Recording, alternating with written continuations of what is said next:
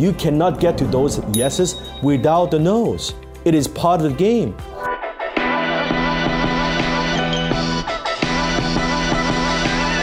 Hi, this is Dan Lok. Welcome.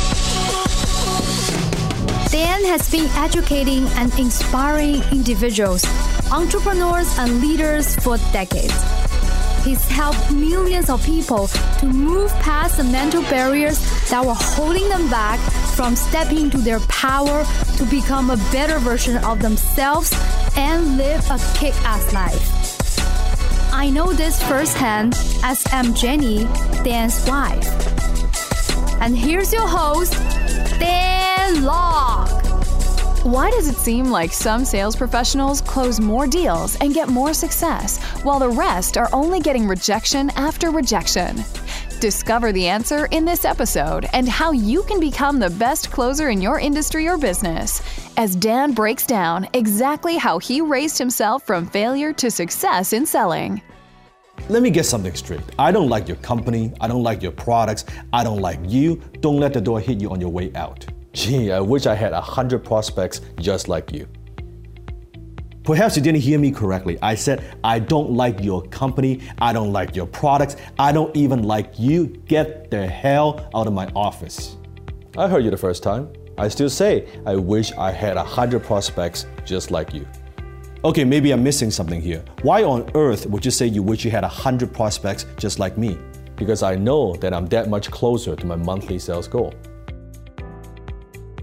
Let's say your closing ratio is 25%. It means that you close one out of four. You're pretty darn good, right? A 25% closing ratio.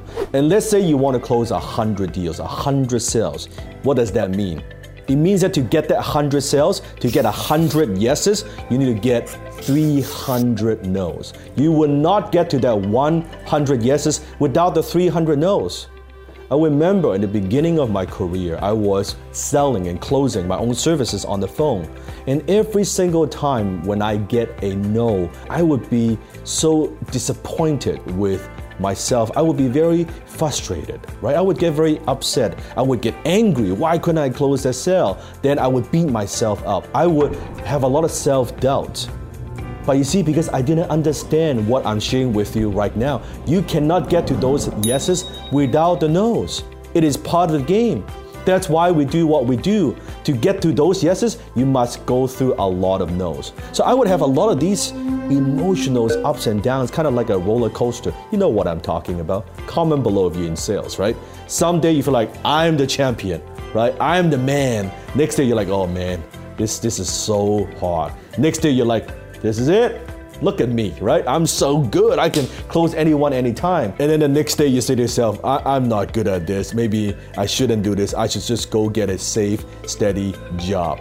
You know what I'm talking about. But if you're smart and you stick with it and you are self aware and you ponder and you reflect, you know, am I being too obnoxious? Am I being too rude? Am I being too aggressive? Am I asking the right questions? Am I discovering my prospects' needs? If you can self reflect and you ask those questions, you'll learn more about yourself. You'll learn more about the prospect, the industry, and that's how you get good, right? That's how you race from failure to success in selling. It's the only way that you could do it. You see, one of the things I started doing is when I couldn't close a sale, I would be very, very straightforward with the prospect. I say, you know what? Mr. Prospect, it doesn't seem like we're going to be doing business today. Can I ask you just one question before I go? And they would say, Sure. And I ask, Is there any reason? Is there any reason that I should be aware of that why you don't do business with us? Why you're not buying from us today? Why we're not moving forward today? Is there anything that I could help? Is there anything I could improve upon? And very often they would tell me, oh, well, you know, I don't like this about your company, I don't like about this feature. Or sometimes they would just tell you, hey, you know, nothing against you, it's just bad timing. That maybe three months, six months later, we can talk about it again, but nothing against you, just we don't have a need right now. And that's perfectly fine. I guarantee you, the most successful closers in your industry right now, the highest paid professionals in your organization right now, they experience the highest number of failures.